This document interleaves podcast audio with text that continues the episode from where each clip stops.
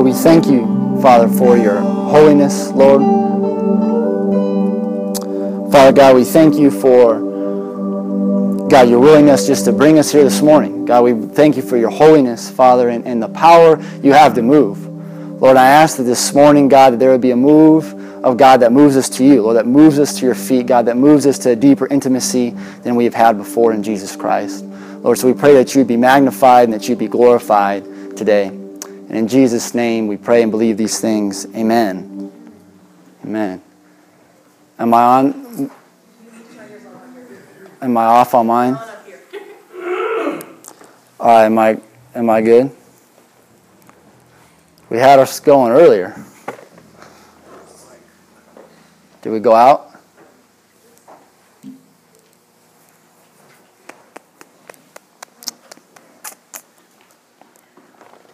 Check, check, check, check.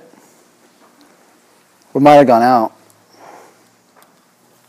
That's all right. We got another thing back here. One more time. Out. Okay.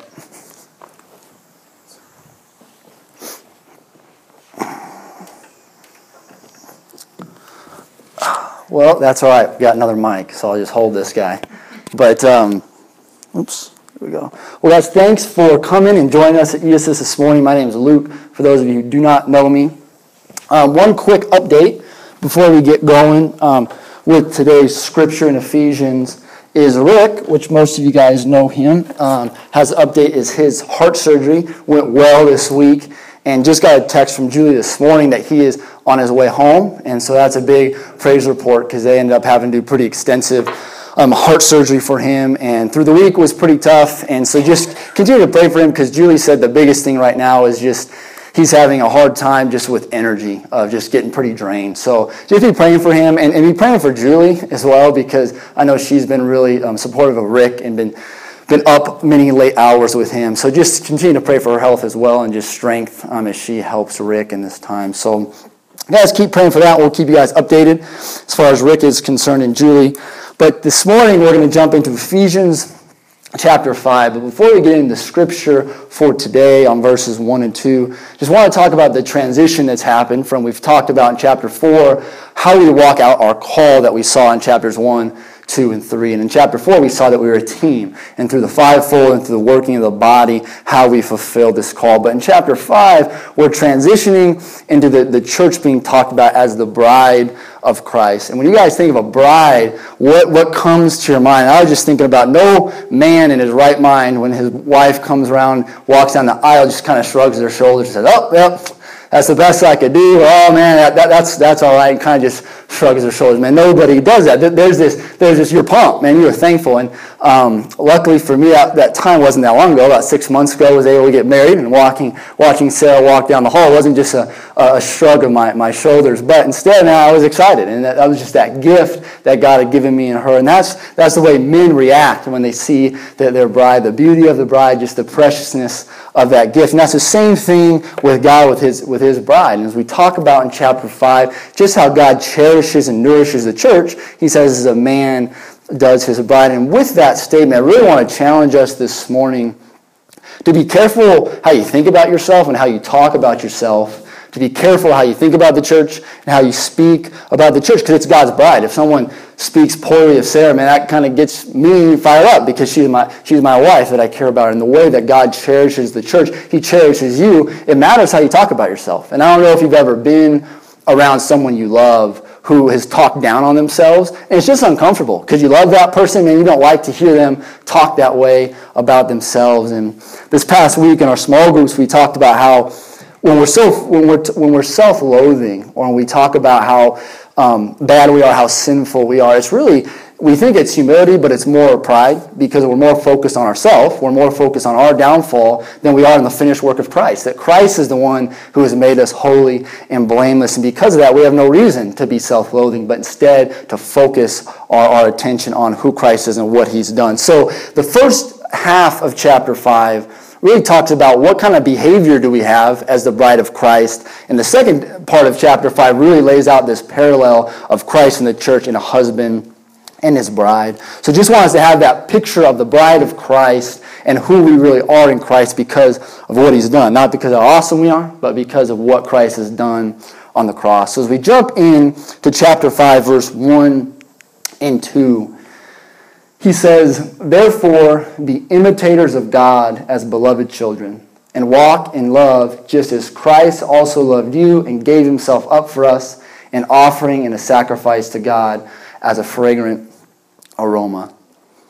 The title of today's message is Imitators. And the reason that is, is, it starts out, we see that we should be imitators of God. I saw this really interesting statistic. It said that the, the people around, the top three people around the most, that we naturally adapt their characteristics. We naturally start to adapt just mannerisms, the way they talk, that whoever we're around the most, we just start to absorb things without even trying.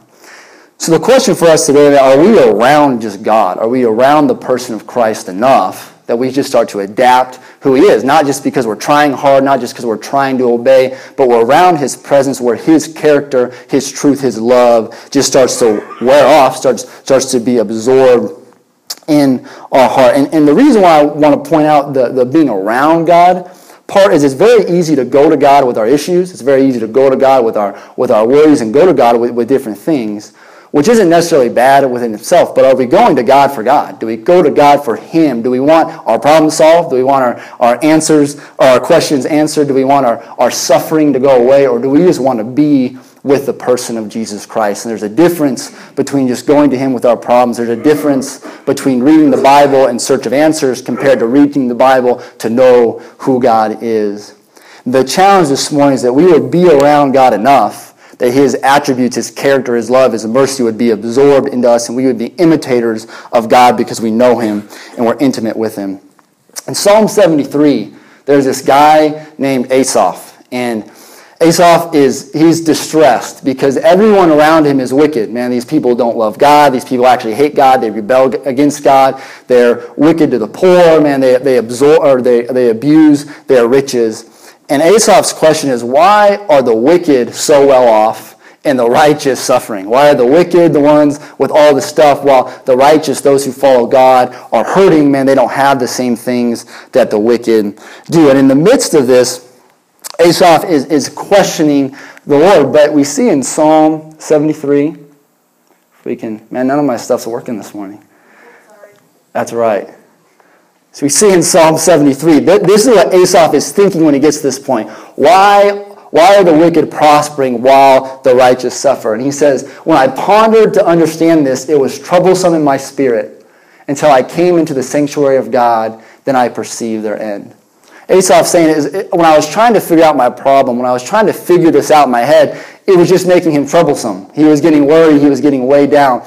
But the shift comes in verse 17 because he says, Until I came into the sanctuary of God. That things didn't change in Asaph's mind until he was in the sanctuary of God, until he was with God intimately and personally. And when you look at that word sanctuary, in the Old Testament, God says to, to Moses, Build me a sanctuary that I may dwell with my people. That's the sanctuary in the Old Testament is this sign, is this place of intimacy with God and his people. That Asaph's mind changed when he started to see things from God's perspective. But he couldn't see things from God's perspective in verse 16 when he was just trying to solve the problem problem. The only time that, that, that perception switched is when we got in the presence of God and in the sanctuary of God. Then he perceived what the wicked was doing from God's perspective. Another great scripture with this is Psalm 84, 10 through 11. He says, For a day in your courts is better than a thousand outside. I would rather stand at the threshold of the house of my God than dwell in the tents of the wicked. For the Lord God is a sun and a shield, and the Lord gives grace and glory. No good thing does he withhold from those who walk uprightly. there's this joy we see from David of just being in God's presence. That one day with the Lord, just one day in his presence, is better than a thousand anywhere else. This joy that comes from intimacy with Christ. And the reason why I really want to hit on this intimacy and this love today is when we go back to Ephesians we see that we imitate God as beloved children. If you guys ever seen a child try to imitate their parents? They're just like a little kid. I was coaching track three years ago with, with this guy who had a, a kid who was about five years old. And he was running across this park, and his little kid was trying to keep up with him wherever he went. But he just couldn't really do it. And finally, this little kid says, Dad, where are you going? And he said, I'm going to, going to the other side. And he goes, I just want to be where you are. That's, that's what he said. Wherever you go, Dad, I just want to go where you go. And he didn't really know where his dad was going. He didn't know why he was going there. But he was just imitating him. And his dad would sit, um, go down and tie his shoe, and his son would bend down. He couldn't tie his shoe because they were Velcro, but he would still bend down and act like he was tying his shoe. And it, this, this son just, he, why was he doing this? Man, he just loved his dad. And because he looked up to his dad, he just wanted to be like him. I'm hitting on this intimacy in Psalm 73 and, and, Psalm 84 because this imitation has to come out of an intimacy with the Lord just because we desire to be with Him. That Moses says when they're going to go to the promised land, if your presence isn't with us, we don't even want to go. That without the presence of the Lord, we can have the right answers, we can have all the terminology, we can have these things, but without His presence, um, it, it, just it doesn't go very far. And that's where He says we imitate Him as beloved children. As this kid follows his dad around the track, it's the same way the Lord is desiring us to be imitators of Him. We see this in 1 John 5 2 through 3 says, By this we know that we love the children of God, when we love God and observe his commandments. For this is the love of God, that we keep his commandments, and his commandments are not burdensome. Just believe this morning that some of us may be in a season that, that we feel dry in serving the Lord. That whenever we feel dry in serving the Lord, that's a big red flag from the Holy Spirit that's saying, man, we shouldn't feel dry. Because in 1 John, he says that this is, we know the love of God that we obey, not because we have to, we obey not because it's a grudging obligation, but just being with God's enough. That being with Him is enough, and, and that we love being able to do what God is calling us to do, just like a, a son or a little kid loves to be able to follow his dad around, be able to emulate his parents. In Ephesians 5.1, he, he uses the word dear children or beloved.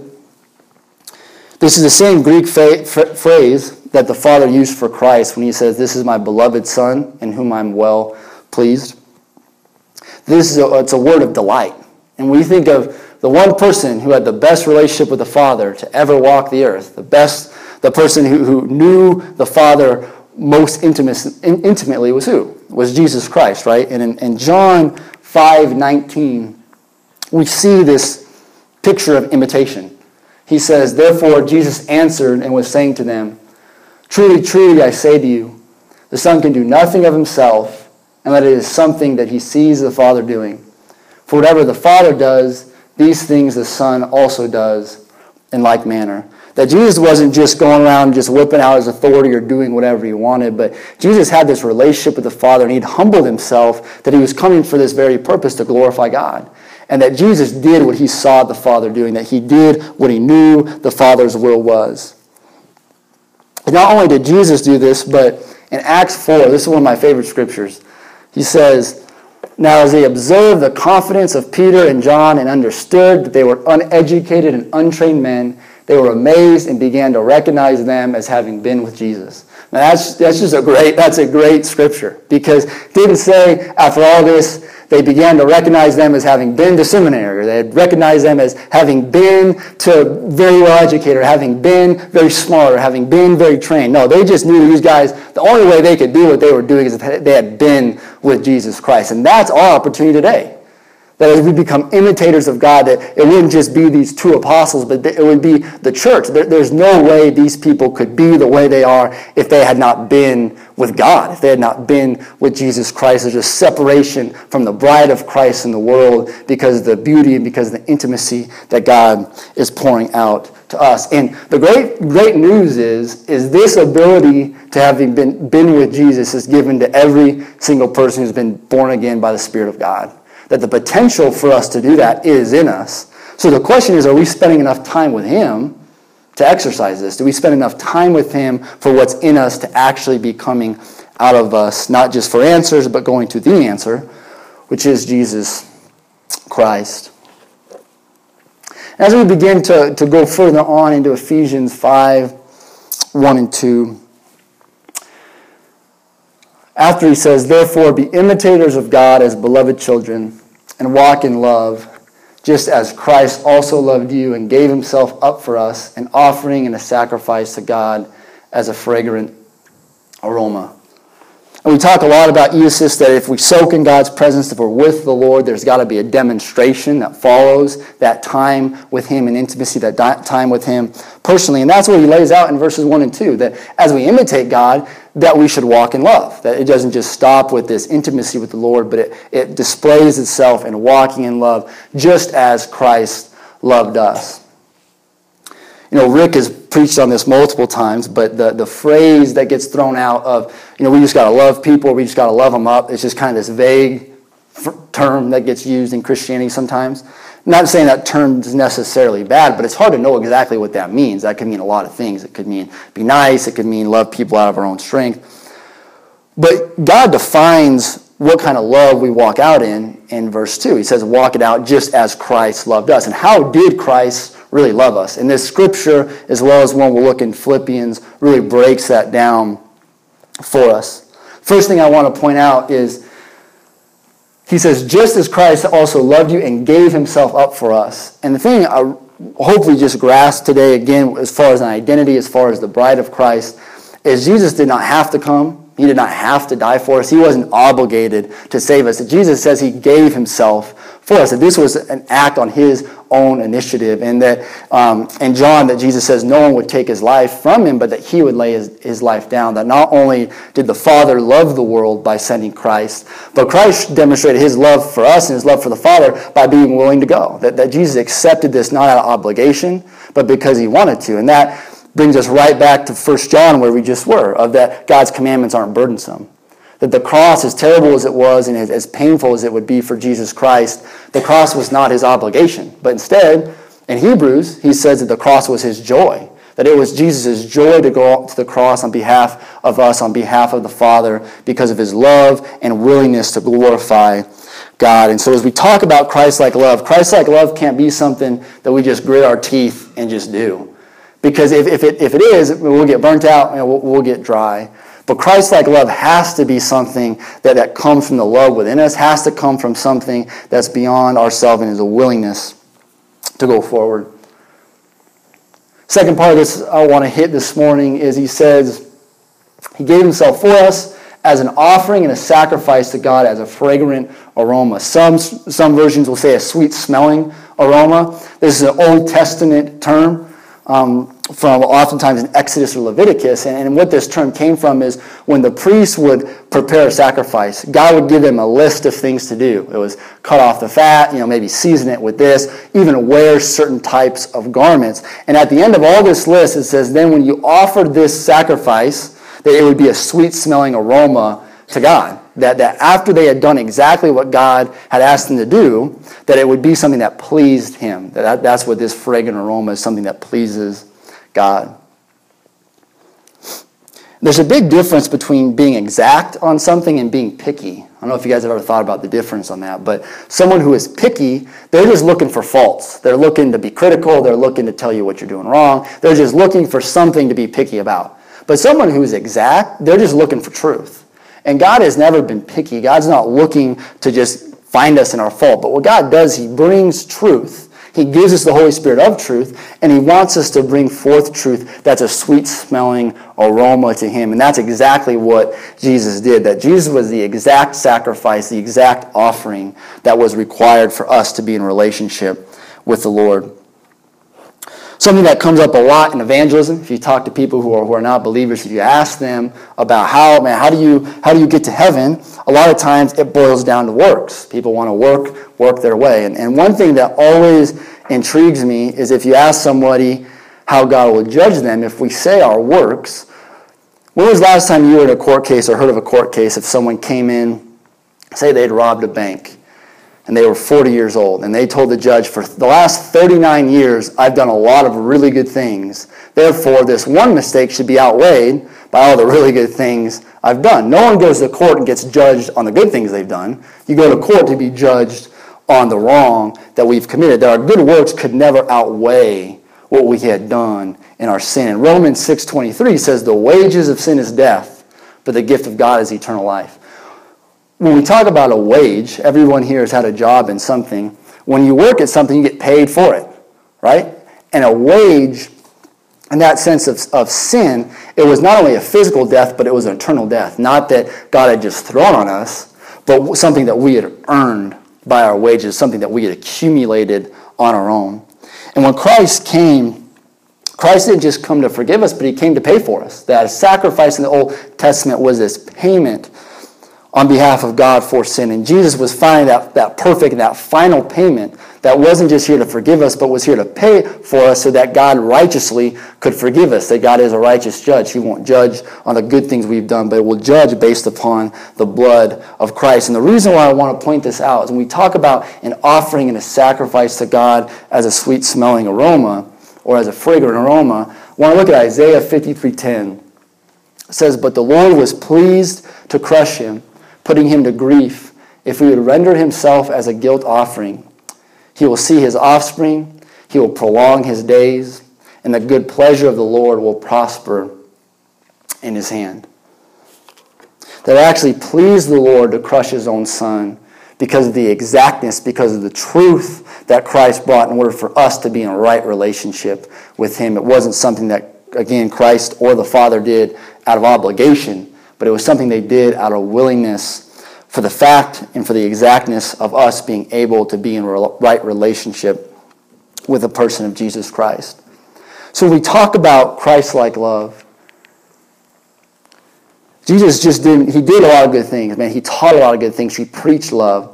But Jesus was willing to have this sacrificial love that came to the point of him, him being crushed under the wrath of God that would have fallen on us, but it fell on him instead. This was a sacrificial love that goes beyond just doing nice things or saying the, saying the right things, but goes um, deep towards sa- sacrifice and to humility.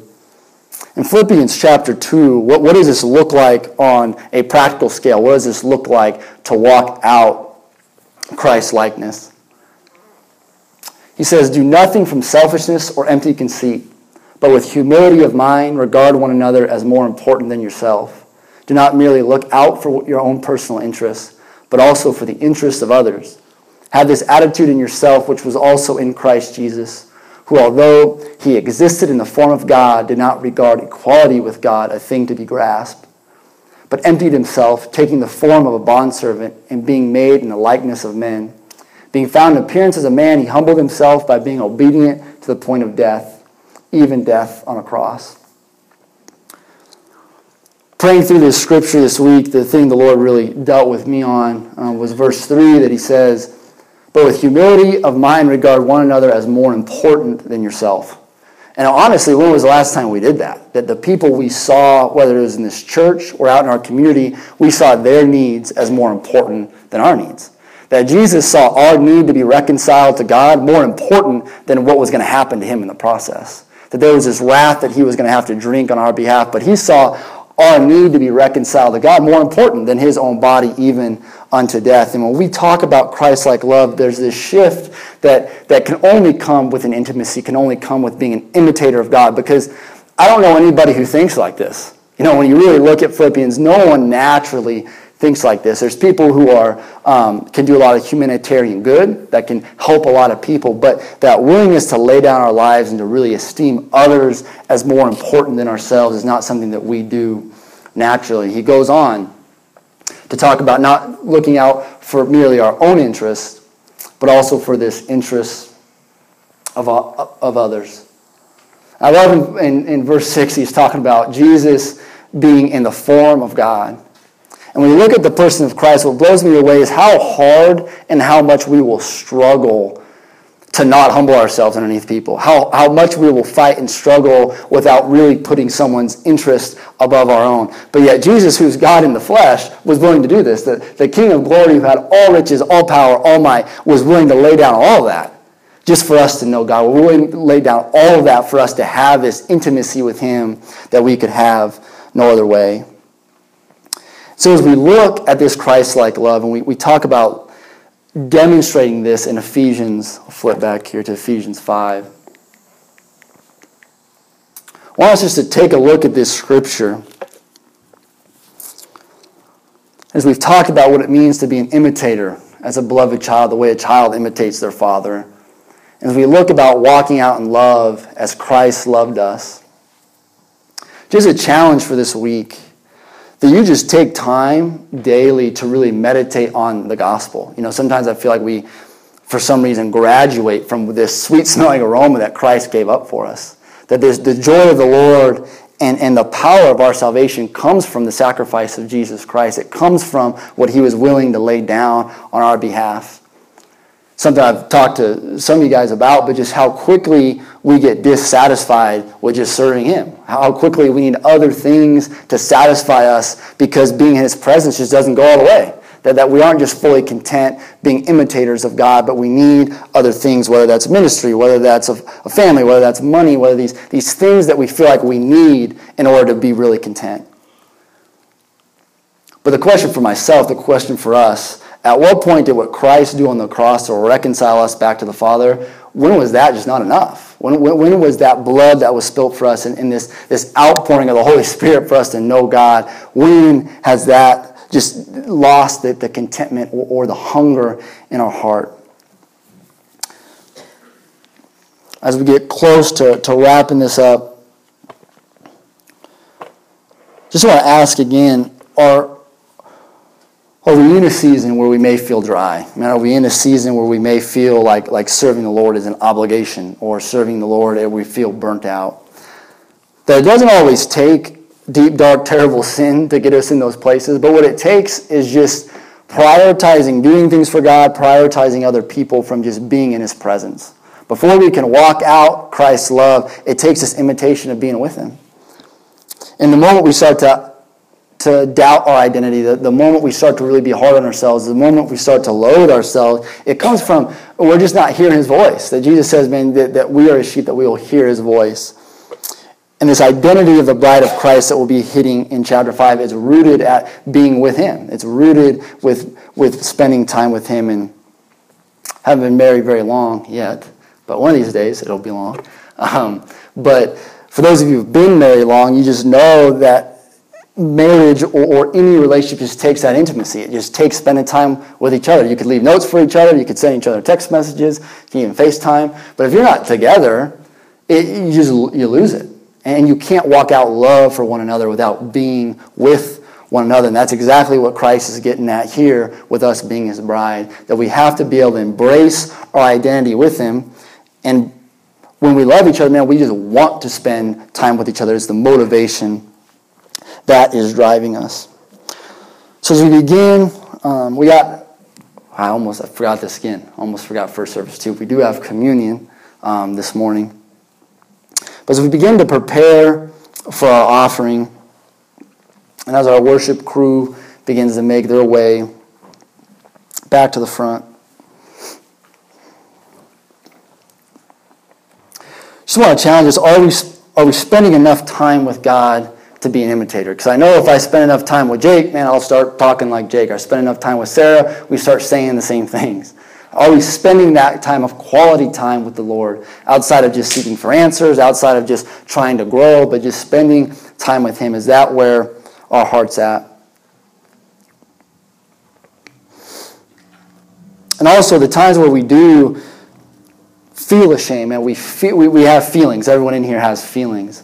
But just not letting our feelings dictate reality, not letting our feelings dictate truth. Because no matter what we feel, for those of us who've been born again by the Spirit of God, we're, we're the bride of Christ. He, the work He started in us, He's going to complete. And we have to shift our focus from what we feel to the truth of the Word and the truth of what Jesus Christ is doing. So we want to um, bring up our, our offering for this morning.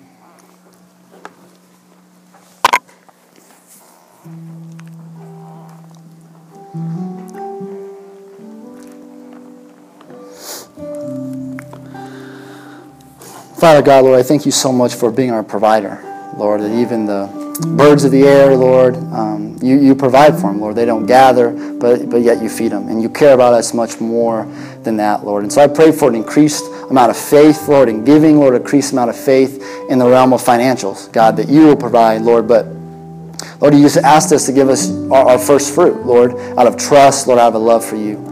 God, so I pray that we would be able to give out of willing hearts, Father, and I pray that e-assist would just steward our money well, Lord, that we would steward what you've given us for the advancement of the gospel, for the kingdom of God. Lord, so we thank you and we praise you. We pray all these things in Jesus' name. Amen.